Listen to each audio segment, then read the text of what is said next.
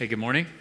It's good to see you. My name's Aaron, and one of the pastors here. If we haven't met, would love to meet you either after the service or maybe this afternoon at uh, the block party. But um, now, what we're going to do in our time of worship, um, we're going to transition to our time each week where we study God's Word together. And uh, a few weeks ago, we started a brand new sermon series looking at the Gospel of Mark, which is one of the four stories we have in the Bible that tell us about the life and ministry of Jesus.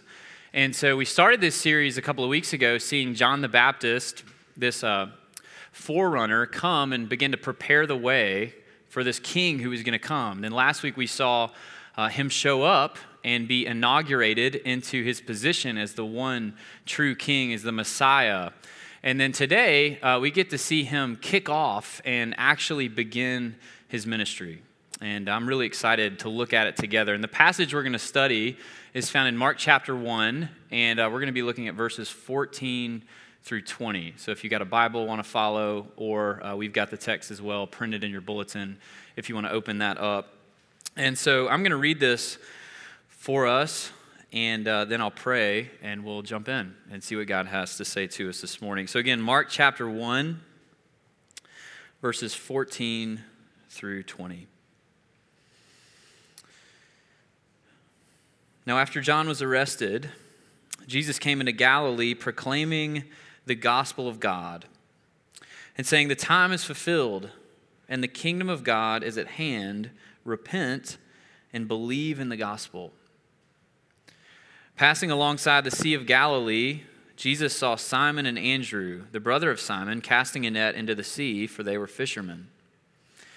And Jesus said to them, Follow me, and I will make you become fishers of men. And immediately they left their nets and followed him. And going a little farther, he saw James, the son of Zebedee, and John, his brother, who were in their boat mending their nets. And immediately he called them, and they left their father Zebedee in the boat with the hired servants and followed him. This is God's word. Let's pray.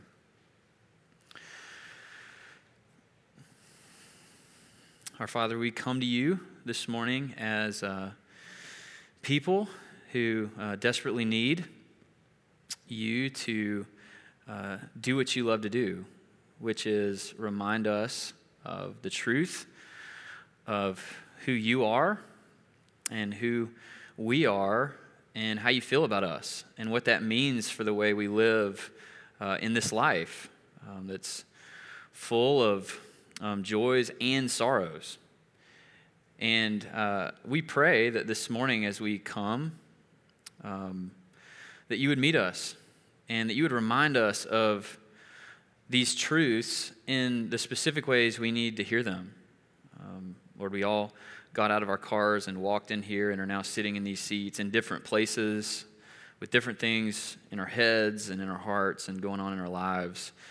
Uh, but we thank you that you, um, by your Holy Spirit, um, can minister to each and every one of us in exactly the ways we need it. And so, uh, would you give us faith to believe that, to be expectant even now, to hear from you? And we ask that you would do that, um, that we would be transformed and ultimately um, come to anchor our life more and more uh, in the reality of uh, who you are. And so we ask that you would do that now, even in this time, we pray. In Jesus' name, amen. So, a little over two years ago, right after my son Banks was born, I um, stumbled into this person online named Ben Patrick, who also goes by the nickname the knees over toes guy. And uh, so, Ben Patrick, or the knees over toes guy, is the founder of an athletic performance company called Athletic Truth Group. And uh, he's built up a pretty large and growing following. He's got over 2 million followers on uh, Instagram, over 1 million subscribers to his YouTube channel. And as his name suggests, his calling card is his conviction that in order to strengthen your knees and improve your athletic performance, you actually need to work out your knees in positions where they're over your toes, which some of you may know runs contrary to a lot of what you commonly hear to never let your knees go over your toes when you're doing different kinds of exercises. And uh, this thing, you know, it got me, like, this just naturally appeals to me. Um, but I'd also been noticing around the same time, like my knees feeling really stiff, and I had to warm up a lot before um, I would exercise. And so while I was on paternity leave, I used some of my spare time to like dive into some of his stuff, try out some of his exercises, do some of his stretches. And y'all, I've been hooked ever since. Uh, I've felt better, stronger. Stiffness in my knees is pretty much gone. I love it. Tried to get a lot of other people into it. I even tried to bring one of his books to our Hope uh, favorite things Christmas party last year, and it was a huge flop. Like nobody wanted it at all. Uh, but that's okay. I, I, really like following him, and I, I, I, still do like to keep up with what he's doing and, and implement some of this stuff into my life. Now, maybe that sounds interesting to you, or maybe that sounds like the most boring thing ever, like it did for our Hope staff. But the point is, in our digital influencer type of world we live in, this is what we do. We find women and men out there producing content that resonates with different aspects of our lives, and we follow them. We literally follow or subscribe to them, and then we keep up with what they're teaching. And if we like it, if it will help us, we put it into practice in our life. We may even pass it on to our friends. Now, of course, there's a lot of good in this. There's a lot of good. It helps us uh, learn new skills, learn new information, get new products. There's, there's so much good about it. But the challenge with this kind of culture is that when we come to a passage like this and we see Jesus calling us to follow him, we can think it, it means kind of the same type of thing. We can think following Jesus means to follow him the way we follow our favorite uh, influencers or content producers, like the way I follow the knees over toes guy. I want to keep up with what he's doing. I want to put some of his stuff into practice in my life. But I can let go of what doesn't resonate, right? Ultimately, I get to decide, I can pick and choose, like, uh, how much I really want him to influence my life and how I live. But as we come to this passage today, we're reminded that's not what it means to follow Jesus. That's not what he's calling us to do when he says, Follow me. But he's, he's calling us to something so much bigger and so much more life shaping than that. And, and what we're going to see here as we look at this and we, we look at him begin his ministry and call his first disciples is that to follow Jesus, what it means is for you and I to reorder our entire life around him.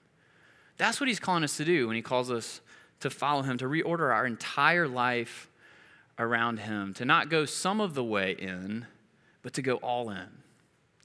And so we're going to look at three points this morning to help us look at that, to help us get at this. And so, first, we're going to look at the reason to follow Jesus this way. So, why you should do it.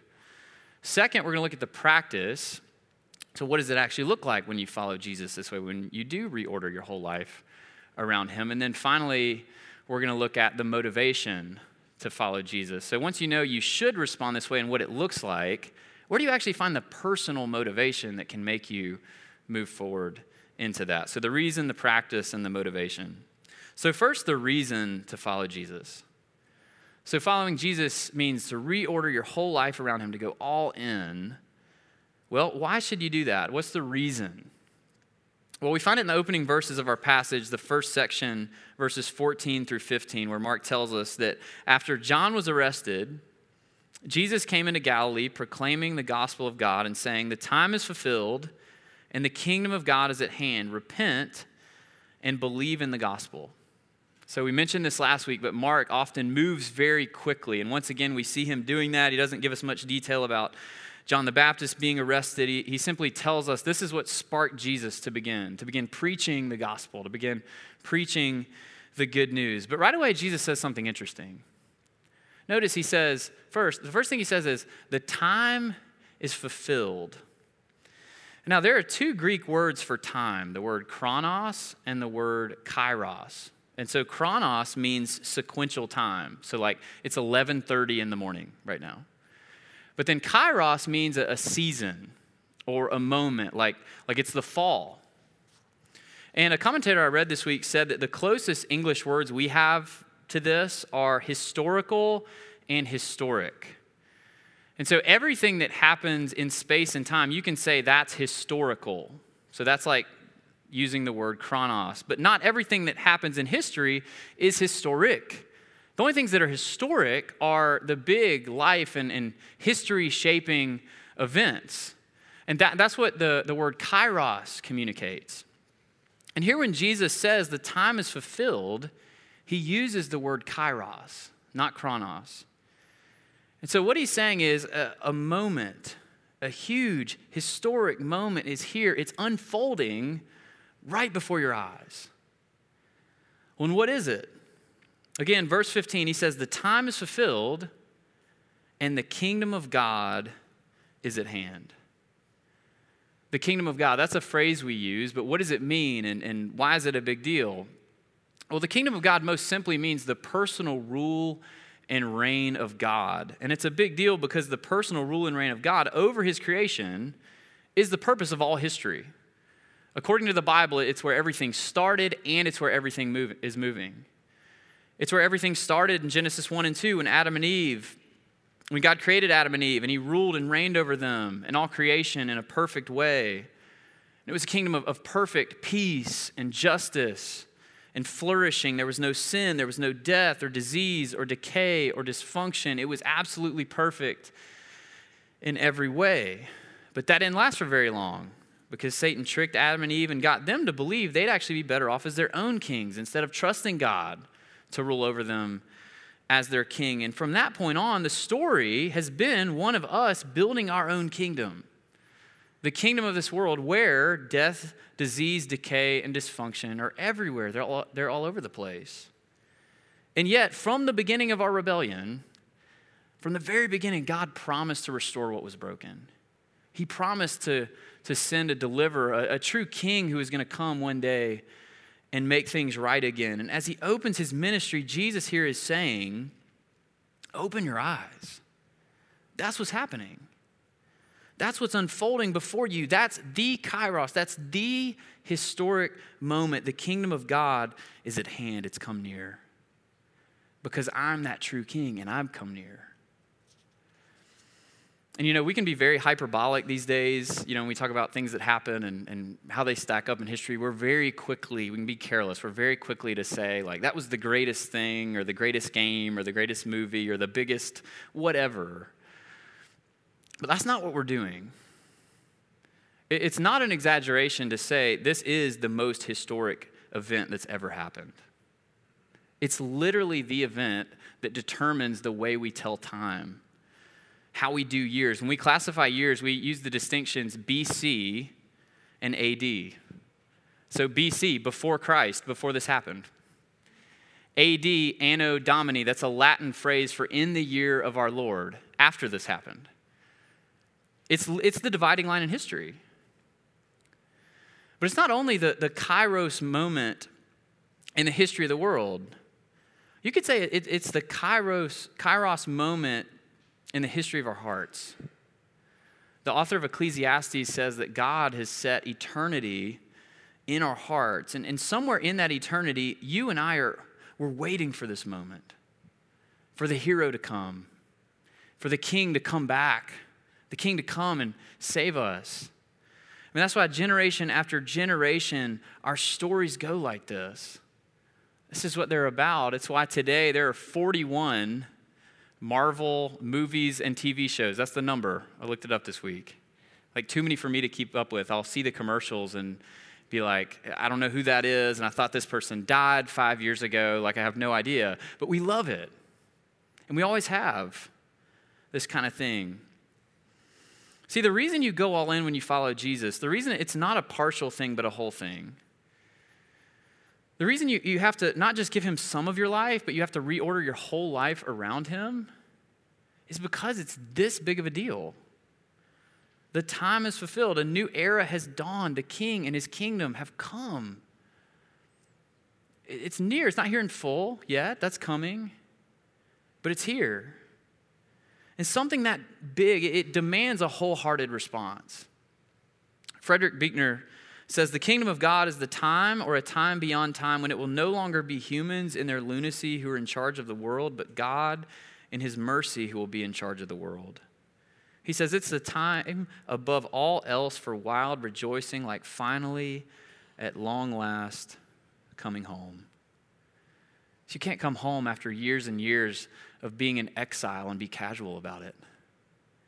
Jesus himself says, The kingdom of heaven is like treasure hidden in a field, which a man found and covered up. Then in his joy, he goes and sells all that he has and buys that field. It's too big of a deal. It's too good of news not to be fully engaged in. So that's the reason.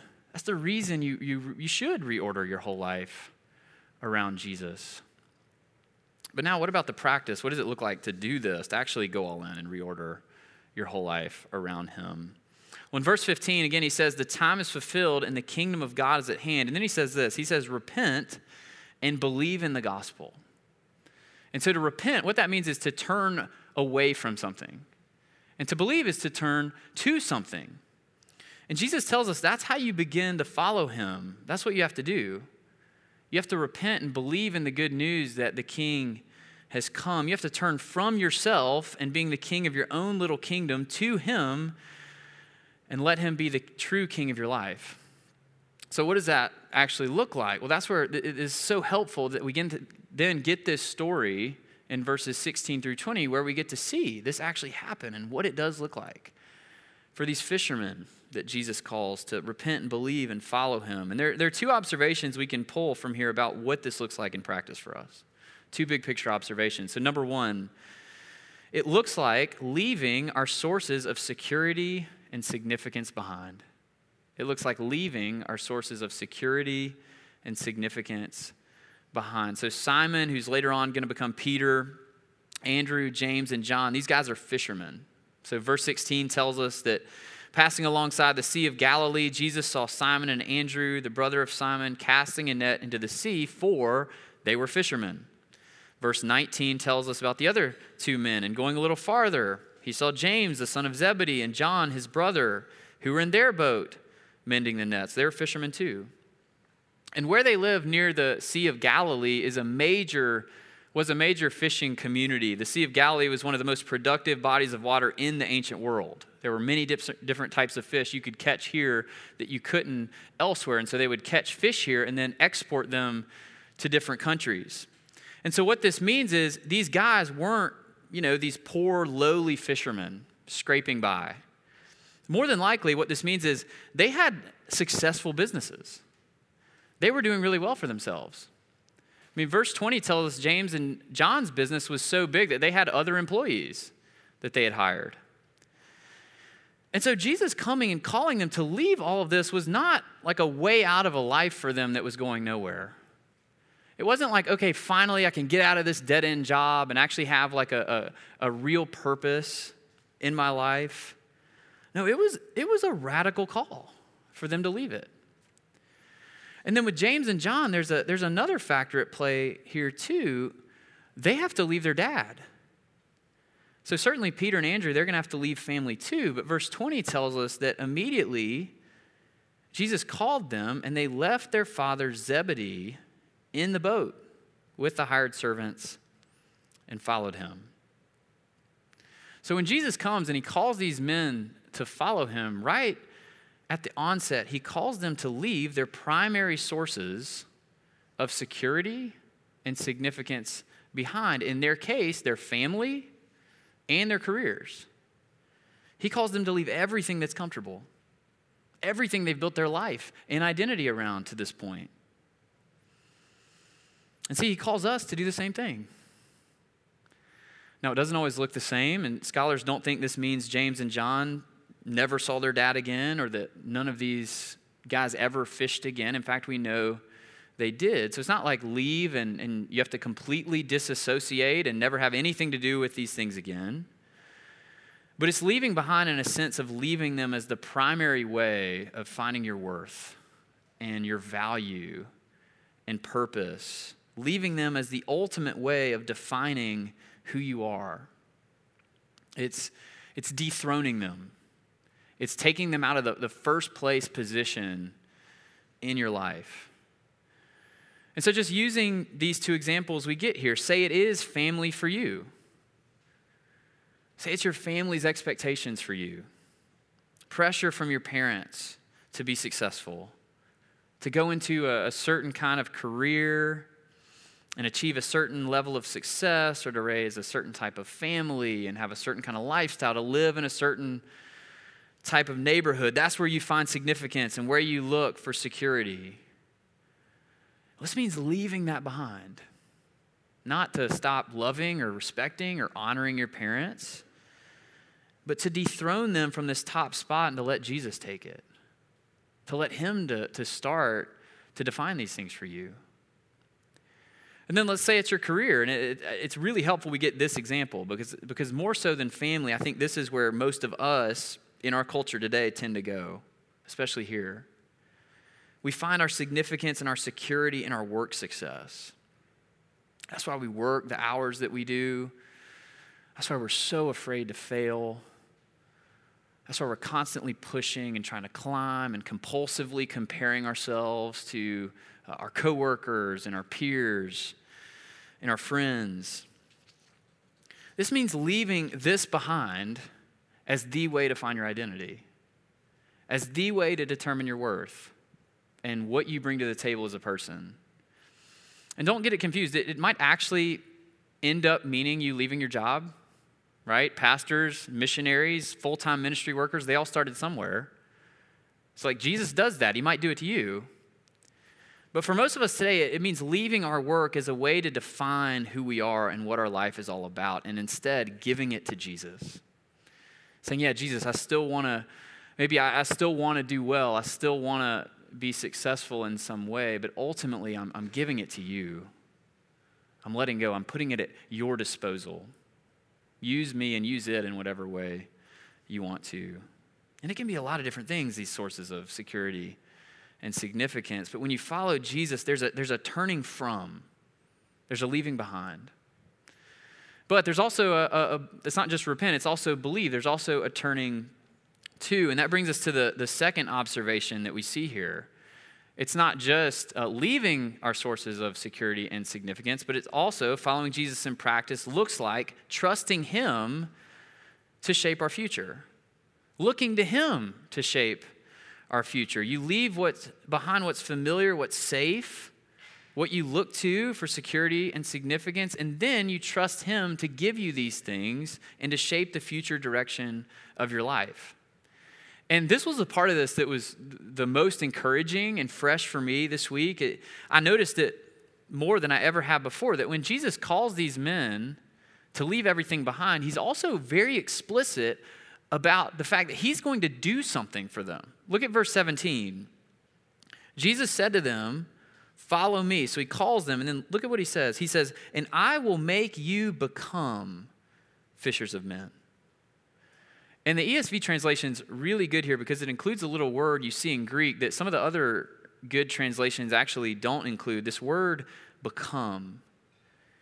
He says, Follow me, and I will make you become fishers of men. There's the idea of transformation, this idea of Jesus changing you over time. It's like he's saying, I know this is scary. I know it seems crazy what I'm calling you to do, but I've got plans for you. I'm going to make you into something. I'm going to use you. We're going to, we're going to go on an adventure together. Like, come on, come join me. So there's a turning from, yes, but there's also a turning to. There's repentance and there's faith. And I was trying to think about a metaphor this week um, for this, of, of, sort of what this feels like.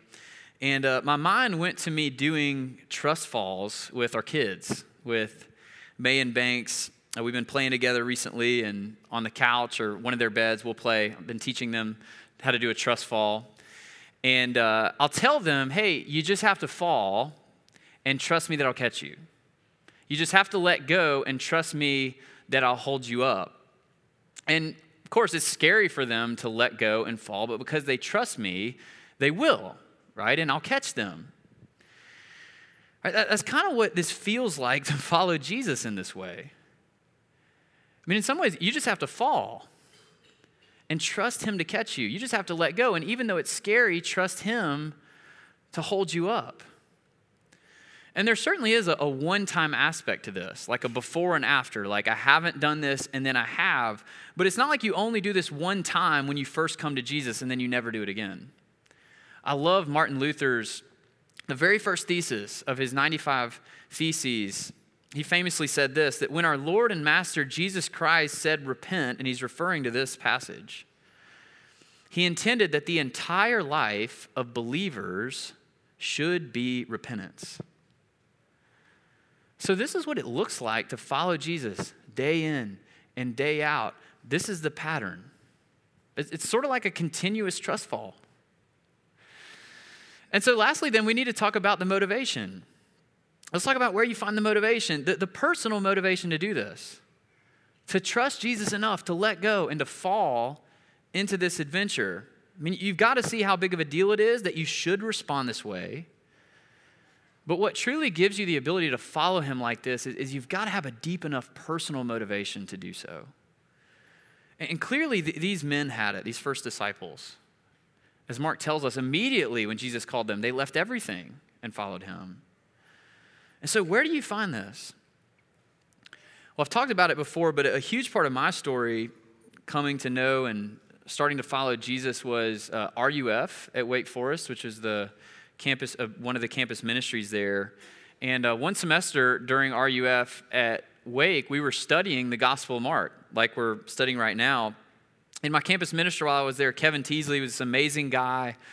And uh, his preaching, teaching every week had a huge influence on my life. Um, but I was telling the guys this week when we met to talk about the sermon, um, I actually don't remember that many of his sermons. It's almost like I remember the music, but I don't really remember the words. Like I remember his key points that he made and the way he taught me the gospel, but I don't remember that many like specific sermons. But I actually do remember the one um, he preached when he talked about this passage. And I was at this point, I was a new Christian. I was still learning the gospel. And where I was, I really thought the point of this story was the disciples. These guys. I thought the point was how committed they are and how full of faith and how courageous they are that they were willing to do this, to leave everything and to follow Jesus, in a sense, into the unknown of where he was taking them. But in his talk that night, Kevin Teasley made the exact opposite point. He made the point like, this isn't about the disciples. It's actually not about them being so courageous and full of faith to do this. This is about Jesus. Like the reason they leave everything and follow him, the reason they're, they're willing to do this trust fall is because he's so great. Because he's come to find them. And they can't help when they experience this but follow him like they do. And that, that little distinction blew me away. And in a lot of ways, I, look back and I think about that and I realize that was the beginning of God beginning to change the entire way I thought about Christianity and what it's really about. And more than understanding, it was, it was a part of God beginning to change the trajectory of my life, to call me into this adventure. As I started to see that this king was coming to look for me, though I wasn't looking for him at all. But he was coming to look for me. And as I started to see that Jesus wanted me to be a part of what he was doing and what he is doing in redeeming the world for God. I mean, that, that's what gave me back then. And, and even today, that's still what gives me the motivation to follow him. As I struggle on a daily basis to do this, to leave the things that I want to cling to for security and significance, and to trust him with the future and where he's bringing me, I've got to, it, it's seeing and experiencing the greatness of his pursuing love for me. Seeing how great he is, seeing that, that it, because he's worth it, it's worth it. And why would I want to give my life to, to anything else? See, that's where the motivation comes from. To go all in and reorder your whole life around Jesus, you don't need to work it up in yourself. But what you've got to do is you've got to see and experiencing Him personally coming to find you. You, like these ordinary fishermen, you with all your specific sins, and struggles and weaknesses and failures and lack of courage and faith. And you have to see that in order to pursue you, Jesus left everything that was comfortable for him. He left his, he came down from his throne in heaven. That's what he left. And you and I, we have to see that his pursuit of us led him all the way to the cross where he let go and fell And yet, even though he was the beloved son, his father wasn't there to catch him. So that when you and me let go and fall, we can know that he'll always be there to catch us. That's the motivation, it's the gospel. The good news of our first loving God. The, the, the one who passed by the Sea of Galilee so many years ago, calling these men. And he's the same one who passes by us today, calling us to come join him, to come be a part of what he's doing, to come be a part of this adventure, to let go and fall into it with him.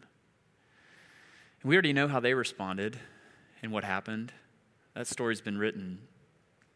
The question for us today is how will we? How will we? Let's pray.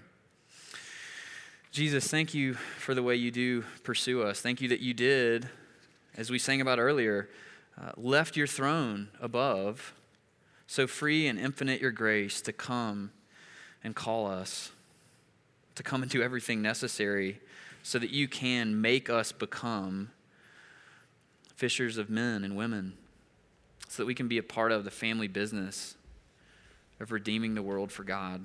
Lord, what a privilege, what a gift. Would you uh, give us the sanctified imagination today just to um, recognize how amazing that is? Would you help me to do that? And Lord, ultimately, would you uh, transform us? Pray in Jesus' name, amen.